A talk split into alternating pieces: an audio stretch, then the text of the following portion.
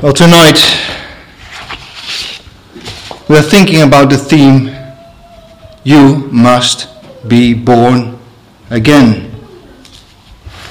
John 3 7 says, Do not marvel that I said to you, You must be born again.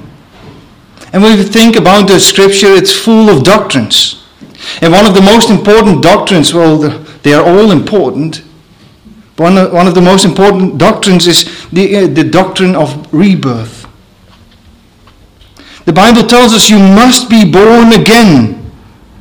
And when we talk about this, uh, about the doctrine of rebirth, we see a lot of resistance, especially in contemporary churches. When we talk about you must be born again, you will see there is a resistance. Why does that bring resistance? Well, the greatest answer to this is because we can't do anything to this. This is a work of God. This is a work of the Holy Spirit. This is a work in which we ourselves can't do anything. It's all relying upon the finished work of Jesus Christ and on His Holy Spirit. But the Bible is clear about this. The Bible tells us you must be born again. And the reason why we must born again is that we from nature we are a voluntary slave of sin. And there is no way to get out of the slavery on our own. Something needs to be done. I was the other day I was reading Joel Beeke and he said about volunteer, about this voluntary slavery is the most terrifying slavery after all, how can such slaves be freed? Voluntary slavery is the most terrifying slavery. After all, how can such slaves be freed? And to be freed from the slavery of sin, you need to be born again. And this is the thing we will see that Nicodemus need, but this is the thing that we all need. Everyone needs to be born again. In our first point, we will look to this Nicodemus to get some idea who he is. We see Nicodemus, he is coming to Jesus in the night. And he is one of the most religious leaders. And on the outside, we can see he is one, he is a religious person, but inwardly, he is far away from the kingdom of God. Um, he looks to Jesus as someone indeed who is sent from God, but nothing more than a teacher, just a teacher sent from God. But who were these, these Pharisees? Well, at the time, uh, in Jesus' time, there were about 6,000 Pharisees in, in Israel. And they were the religious leaders of Israel, of the people. They were very high in esteem, and they were very fond of outward faith. Uh, by doing all the outward ceremonies, and uh, they loved to get praise from the people. They did a lot of ceremonial washings, fastings, visible and long prayers to be heard by people, and they gave gifts to people, but they did it in such a way that they could be seen. And in their proudness, they thought that they were the only ones who were able to declare the laws of God. And they had the vain thought that they knew the hidden truths of Scripture. But in reality, it was the opposite. And the result was just the opposite. And it becomes clear when we read the scripture and we hear Jesus speaking about them. But also when we hear John. John says, in, when he speaks about the, the Pharisees, he calls them brood of viper. Ready to attack with their poison, ready to paralyze and to kill. And this Pharisee was Nicodemus. And our scripture says he was the ruler of the Jews. And probably he was one of the Sanhedrin. And the Sanhedrin was 71 people. Uh, the, these were the high priests, the priests, and some of the elders of uh, the, the people of Israel. Uh, and probably he was one of them. And his name we find only in the Gospel of John. But we see some great progression. Because, in the first place, we will see him here going to Jesus by night. But later on, when we read in John chapter 7, we will see that he uh, stands up for Jesus.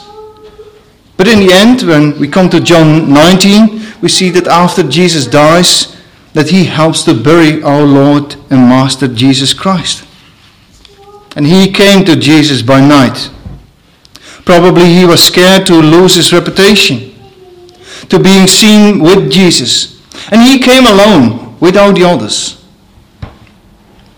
And it says by night, and probably this could also be an indication of the state of his soul. His soul was, in that sense, dark, death, and in sin. Maybe you think, well, that's, that's weak. He is a leader, he's a prominent man. Why didn't he go to Jesus? while it was day.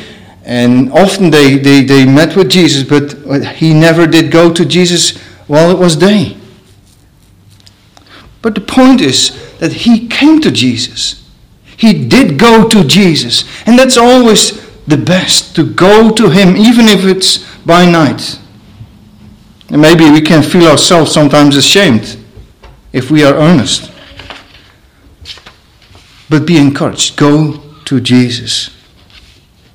And then we read in verse 2 that Nicodemus said to Jesus, Rabbi, we know that you are a teacher come from God, for no one can do these things and signs that you do unless God is with him. And we see that he calls Jesus Rabbi. And Rabbi means master. In other words, he recognized the Lord Jesus Christ on the same level as he was. He was also a teacher of Israel. But we see also, if we read this, that he's saying, We know. We know. There is a plural. So that means that he was not the only one who saw this Jesus as someone with more authority than anyone else. And the reason why they believed that and why they saw that they saw Jesus doing signs and miracles. And it was unmistakable. It was unmistakable that this Jesus was someone else than all the others. That Jesus spoke with great authority, with great might and great power. When we, when we look to them, with all the theological background and all their knowledge, they didn't came further than a superficial faith by miracles. We must remember that they were experts in the Old Testament. They knew the Old Testament as no one else.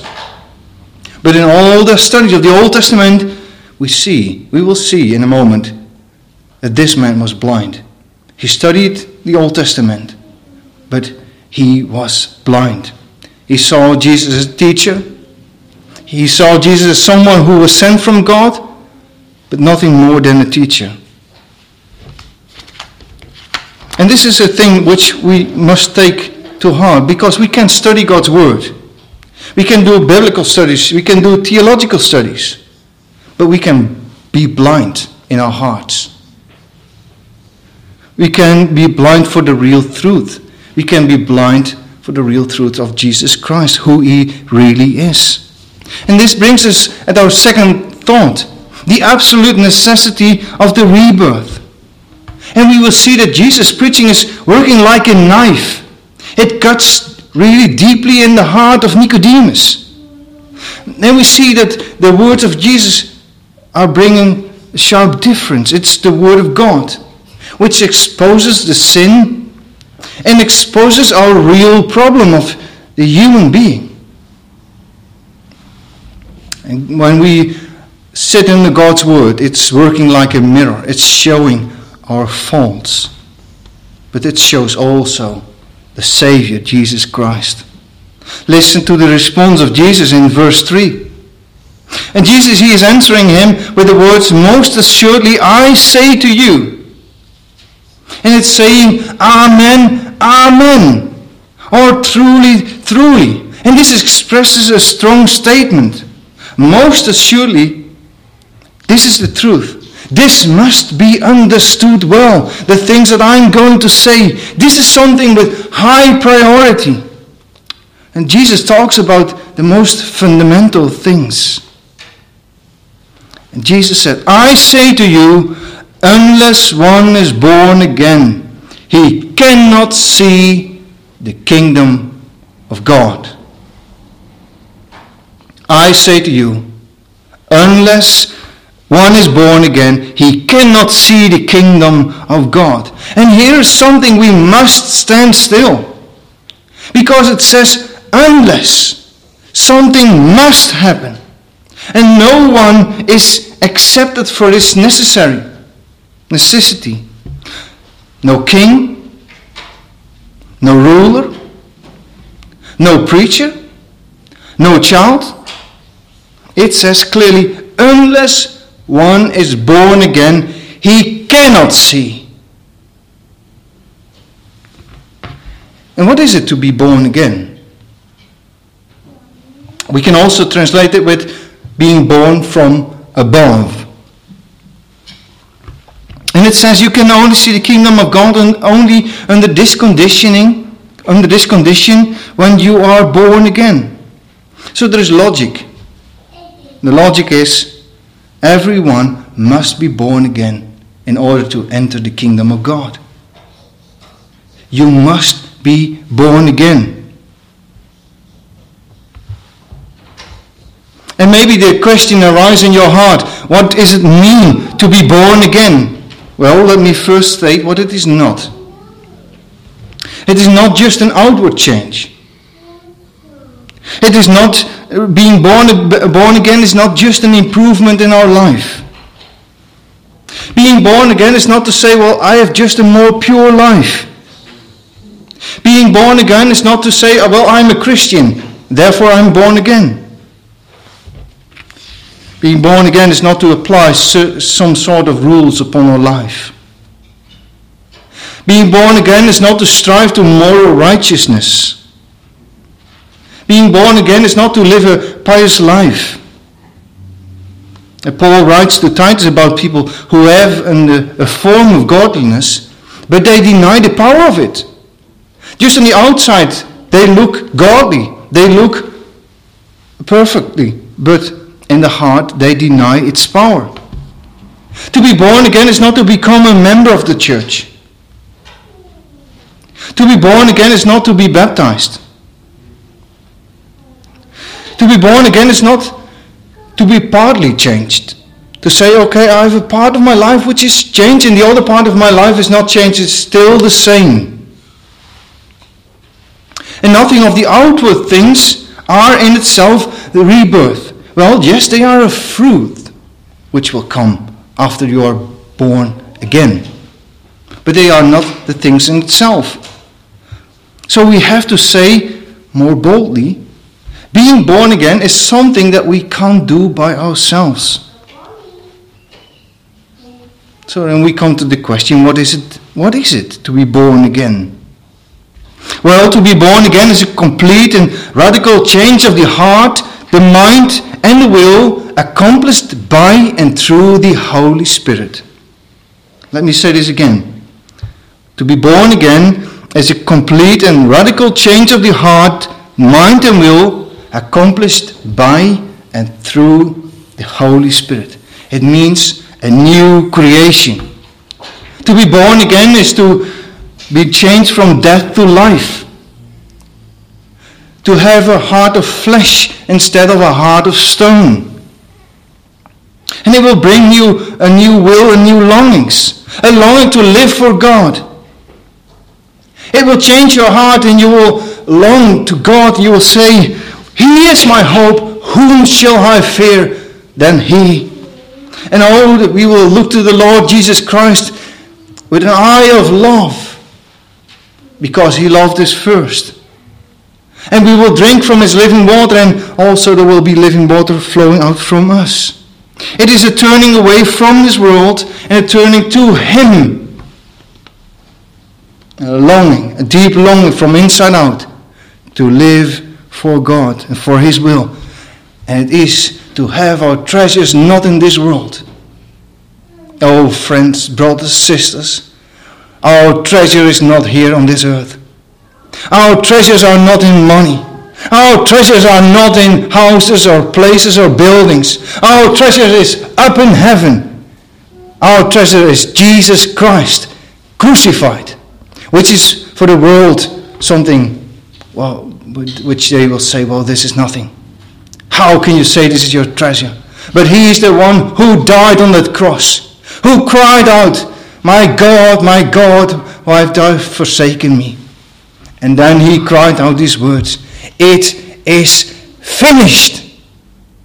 And in his finishing words, he breathed his last, gave his life for sinners. For sinners. And he had said, All who believe in me will have eternal life. That's to be born again, to have a new heart. And there's a big difference between living in the flesh and living from the spirit. When we are living in the flesh, we can we are looking to this world and long to make more money and to make more fun. And we can say, how, how can I make the most of my life now? How can I enjoy my stuff? But when we are living in the Spirit, things are radically changed. We will say, Christ is my treasure. And when we have guilt on this earth, well, we will say, My guilt is paid by Jesus Christ on that cross. And I enjoy the sweet time in prayer with Him. It is a radical change of the heart. And when we are born again, it is through the Holy Spirit that He cuts out the old heart of stone, takes it out, and replaces it with a heart of flesh, a living heart. And the Holy Spirit uses the Word of God as a sharp knife to accomplish this surgery. It is a new life. In this new life, we can make, we have a right balance in making judgments.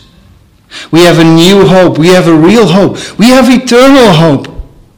We can look over the grave. We don't cry as those who don't have hope. As we, as we lose some of our dear brothers or, or sisters, when we're standing at the grave, we can look further than this grave. We can look upwards and we know that there will be one day that the trumpet will sound and the grave will give its death. And that we will be rejoined, rejoined with Christ. So Jesus said to Nicodemus, Unless one is born again, he cannot see the kingdom of God. And we must be aware that the Bible uses different expressions to say the same thing. It's not only here that we find that you must be born again. We find it through, throughout the whole scripture, but it's using different kind of language. I will give you some examples. Well, I said already, take away a heart of stone and giving a heart of flesh. Or we had read Ezekiel, also a new heart and a new spirit. Acts 3, we read repentance and conversion, which means to be born again. Or Romans 6 3, from death becoming life. Ephesians 2, made alive. Colossians chapter 3, which says, Put off the old man with his deeds and have put on a new man. Titus 3, the washing of regeneration and the renewing of the Holy Spirit. 1 Peter, he says, called from the darkness into the light. Or 2 Peter, be partakers of divine nature. 1 John 3, passed from death to life. So there are many expressions which say the same. If we talk about passed from death to life, it is to be born again. And called from uh, be partakers in divine nature. And these all are pointing to the same doctrine, the doctrine of rebirth. And being born again is the first and most important step.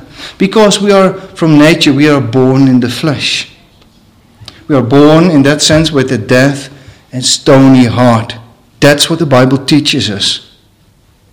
And the Bible teaches us clearly that from itself no one is searching God.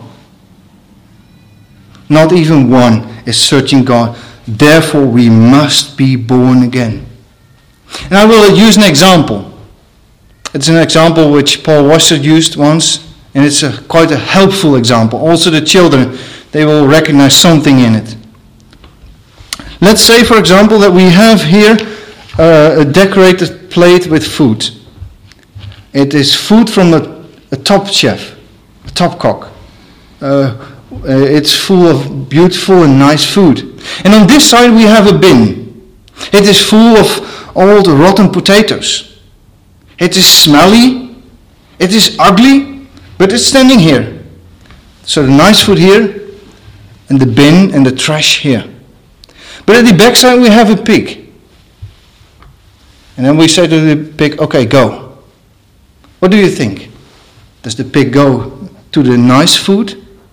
Or is the pig going to the, the bin, the trash, smelly thing? Well, it's in the nature of this pig that he goes into this, this bin and he will, uh, he will enjoy it. He will be there, he will eat that, and he will eat the, the rotten potatoes and the rotten stuff. And but let's assume that we will have a man, and I know it's not possible, but if we have a man who has the heart, mind, and will of this pig, and we do the same, the backside of the church, we said, okay, go. What would he do? Would he go to the plate with the nice food? Or would he go to the, the bin? Well, he should, he also, because of his nature, he will go to the bin and will uh, go into it and will eat from it. But let's assume that in a single moment, his nature and his heart will be changed. What do you think? What will happen? Suddenly, he will feel deeply ashamed of it. He will be ashamed of the fact that he is in this bin. What will, what will he do? He will go out and will flee away from you because he is ashamed of these things. So you see, if your heart is renewed from inside, you have a, another longing, another desire. You want to do the things of God instead of the things of this world. And there's a a hate towards sin and sinful things.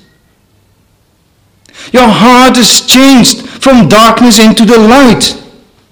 Your heart is a heart which longs to serve God, longs to praise God, and longs to do the things of God instead of do the things of this world. So you see, this must be happen. Something must happen in the heart and the nature of a man. And this is the thing that Jesus said to Nicodemus. If you don't have a new heart, you can't see it. You are blind for the things of the kingdom of God. You are trying to behave well. You are trying to be godly, but you are blind. You don't see the reality. And Nicodemus, he was blind. He was not aware of his need. He was in need of something, but he didn't know what he had, what he needed. And he thought he was in need for a teacher, but he needed a savior. He was not aware that he was dead and that he needed life. And it's only by God's Spirit who can change us and change our hearts. And this is the thing not only for Nicodemus, this is true for all of us. For everyone, every man. Everyone who is not born again is blind in his heart and is wicked and walking in sin. That's what the Bible teaches us. And then Nicodemus asked this question to Jesus How can a man be born when he is old? Can he enter a second time into his mother's womb and be born? While Jesus was explaining these things, he didn't understand a single bit of it. He could not understand what Jesus was saying. How can these things be? And his mind was thinking about a natural birth. And Jesus answered, Most assuredly, I say to you, unless one is born of water and spirit, he cannot enter the kingdom of God. And again, Jesus said, Amen, Amen most assuredly. It is like underlining. This must be happen. This must be happen. You must be born again. And Jesus speaks here about water, being born of water and spirit. And when I was digging into this, uh, see that it's explained differently. Uh, we see, for example, the Roman Catholic Church, they will say, Here you have it. Water is baptismal. So you need to first be baptized in order to uh, be renewed. And they connect the water to the baptism. And that theology says that baptismal is one of the means to be born again. But the Bible is clear of this, is in this. Baptism is not the means of salvation. Baptism is not the means of salvation. Tell me, the thief on the cross near Jesus, was he baptized? No, he was not baptized. But Jesus said that he would be with him in paradise. But being born of water and spirit is much more than just a water baptism. It speaks about the renewal of the heart. And I will give you two examples, two uh, biblical uh, uh, truths for this. The first we find in Titus 3 5. I started in reading verse 4. There it says, But when the kindness and the love of God our Saviour toward men appeared, not by works of righteousness, which we have done, but according to his mercy, he saved us through the washing of regeneration. Here we have the water. And the renewal of the Holy Spirit, whom he poured out on us abundantly through Christ Jesus our Savior. Here you see we have the water, which is the washing of the regeneration, and also the Holy Spirit, the renewing of the Holy Spirit. But it's not only in the New Testament, we see it also in the Old Testament. When we read Ezekiel chapter 36, verse 25, there it says, God speaks, Then I will sprinkle clean water on you. Here we see the water part. And you shall be clean. I will cleanse you from all your filthiness and from all your idols. I will give you a new heart and put a new spirit within you. I will take the heart of stone out of your flesh and give you a heart of flesh, and I will put my spirit. Here we see this spirit.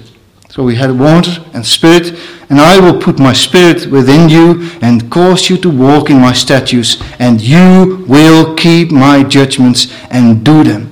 Here we see also the Old Testament is speaking of the need of be born again. It is God's work, and it is a complete renewal. It is a complete renewal from inside out by God's Holy Spirit. And this is something which cannot be done by human hands. This cannot be done by doing outward forms. But this can only be done by and through the Holy Spirit. Spurgeon said about this the Holy Spirit does not try to change the human nature and something better but it lays the axe on the root of the tree, and it declares that we must become a new creation through the supernatural work of the Almighty God. That's it. It's not that we can become something better. It's not that we decorate it more. It's not that we change some outward forms, but a complete renewal. There's an axe under the tree. The tree must be cut and there must be a new creation.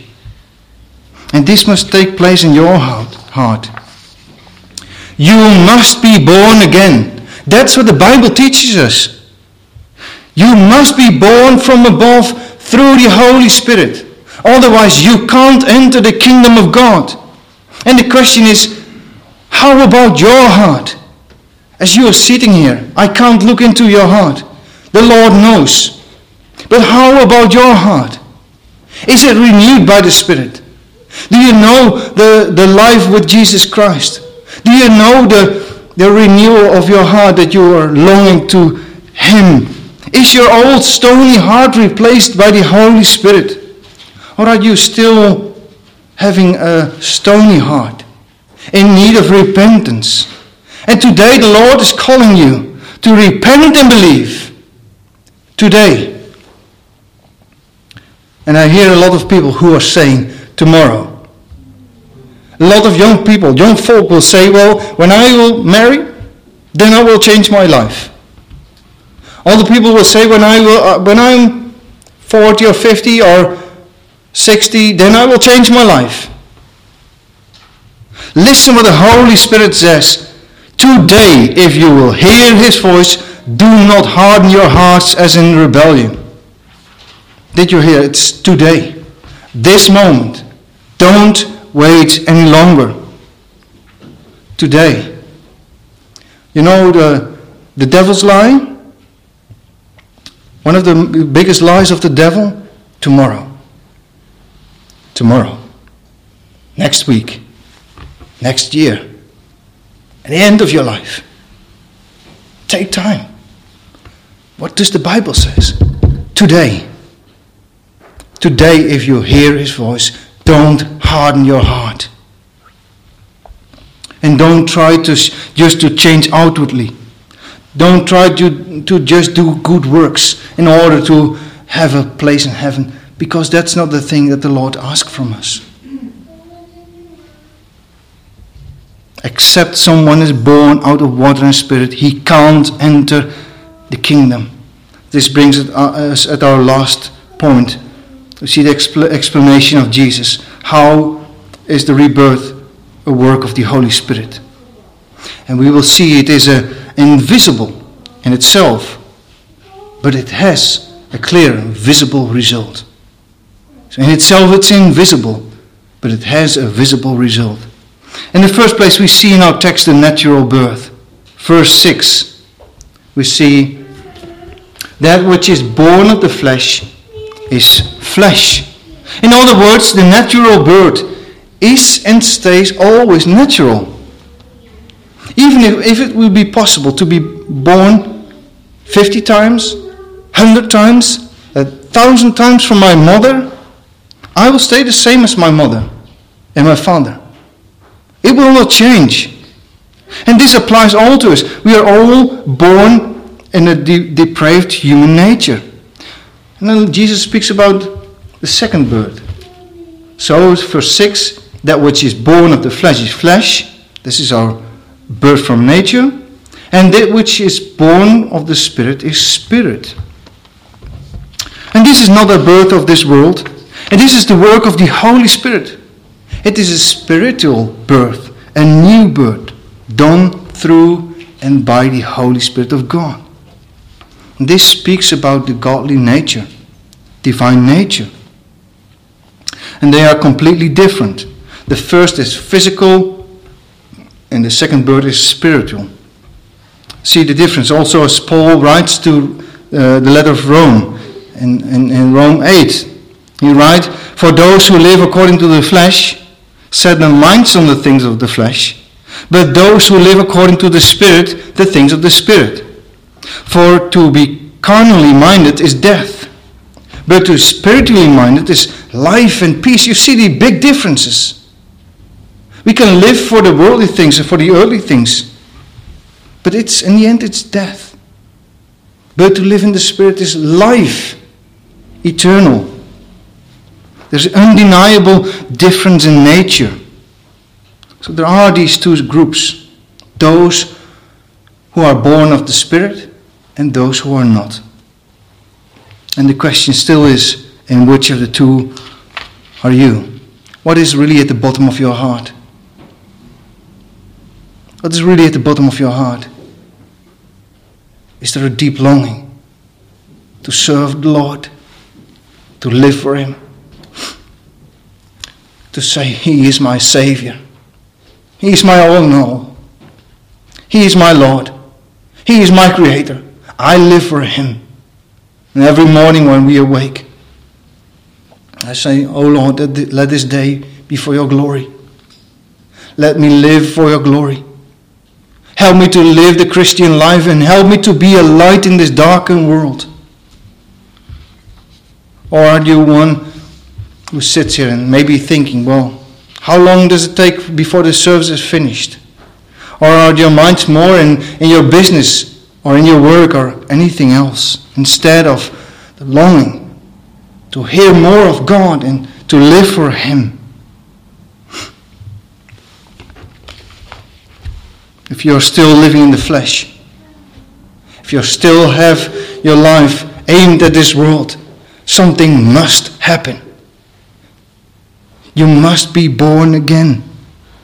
And I would say to you, if you are such a person, you are seated here, and you have still a stony heart longing to the things of this world, don't go further. Cry out to Jesus Christ. Cling to the cross of Golgotha.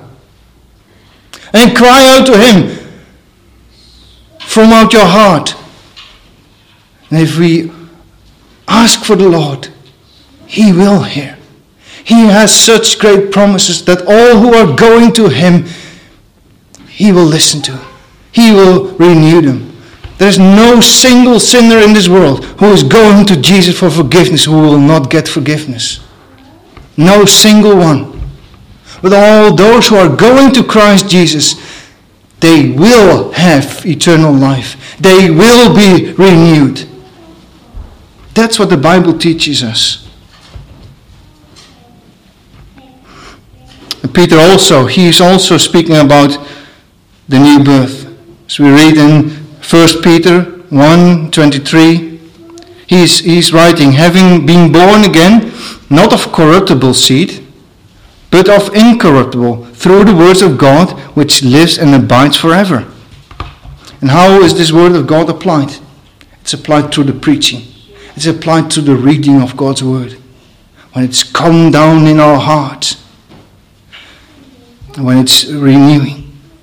Because Peter writes, All flesh is as grass, and all the glory of man as a flower of grass. The grass, grass withers, and the flower falls away. You know, we all will die someday. We all will die. We will all breath our last. I will, you will, we all will. But the word of God endures forever. Forever. That's the things of the Spirit. That are the things of Him. God's word is eternal. You know, the world, our world, is, is corruptible. This world will pass by. And the only thing which will stay, which will stand, is the Word of God. And then Jesus said to Nicodemus, Do not marvel. Do not marvel that I said to you, You must be born again. This is not a new teaching. This is something which also is in the Old Testament. But there's a thing that when Jesus is saying, You must be born again, this is a plural word. This is not just only Nicodemus. Uh, Christ looks further than only Nicodemus. And this is not only for, we can say, people in the church. This is also needful for those who are outside the church. Everyone needs to be born again. Do not marvel that Christ says you must be born again and fill in your own name. Fill in your own name. That Jesus says, Do not marvel your own name, that I said you must be born again. And many people today will say, Well, it's fanaticism. You are too radical if you preach that. You are too radical if you say you must be born again. No, this is not my word, but it's the word of God. Jesus spoke. Jesus, the Son of God, he said you must be born again. And this is an absolute necessity. And there's no place for half Christianity. So Jesus ends with this illustration of the work of the Holy Spirit. And he says, Well, the wind blows where it wishes. You hear the sound of it, but you cannot tell where it comes from and where it goes. Well, nobody controls the wind. There's no human being who can say, Well, I can catch the wind. There's no human being who can say, Well, exactly at this point, here starts the wind, and at this point, here ends the wind. The there's something which we can't, uh, we can't control it. It is something God does. Today we can control much more things. We can control so many things, but we are not able to control the wind. And this wind is like the Spirit, it's His work, it is His mighty act. The wind moves from east to west to north, and we can hear it. We can hear the wind when it's going by. We can see the results, and sometimes we hear of a hurricane, and we see the damage which it, brings. So it is with the wind. And so it is with the, everyone who is born of, this, of the Spirit, the Holy Spirit. And we can't say anything else than this. It is a divine mystery. The work of the Spirit itself is a divine mystery. He is doing the work. Origin of rebirth is a mystery, but the outcome of it is undeniable. The outcome of the works of the Holy Spirit are undeniable. It can't go unnoticed. Oh, what a joy when the Spirit of God does this work of rebirth in the heart of a sinner. It says, so we must end. Except you are born of the Spirit, you can't see the kingdom of God. So you must be born again. And without this spiritual birth, you cannot enter the kingdom of God. So that means no one is able to live for God except if the Holy Spirit is taken out the old heart of stone and replaced it with a heart of flesh. And one of the famous preachers in this country also was George Whitefield. And it says that in his biographies that he preached a lot about being born again. And once a lady came to him and said, uh, Mr. Whitefield, why are you preaching so much about the need of to be born again? His answer was simply this because you must be born again.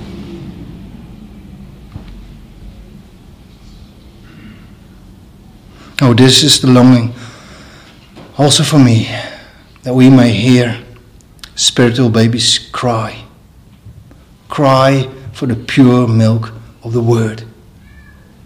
That God's Spirit will work inwardly and renew from inside out. And that we will get the hunger for God's Word. That we will grow in maturity.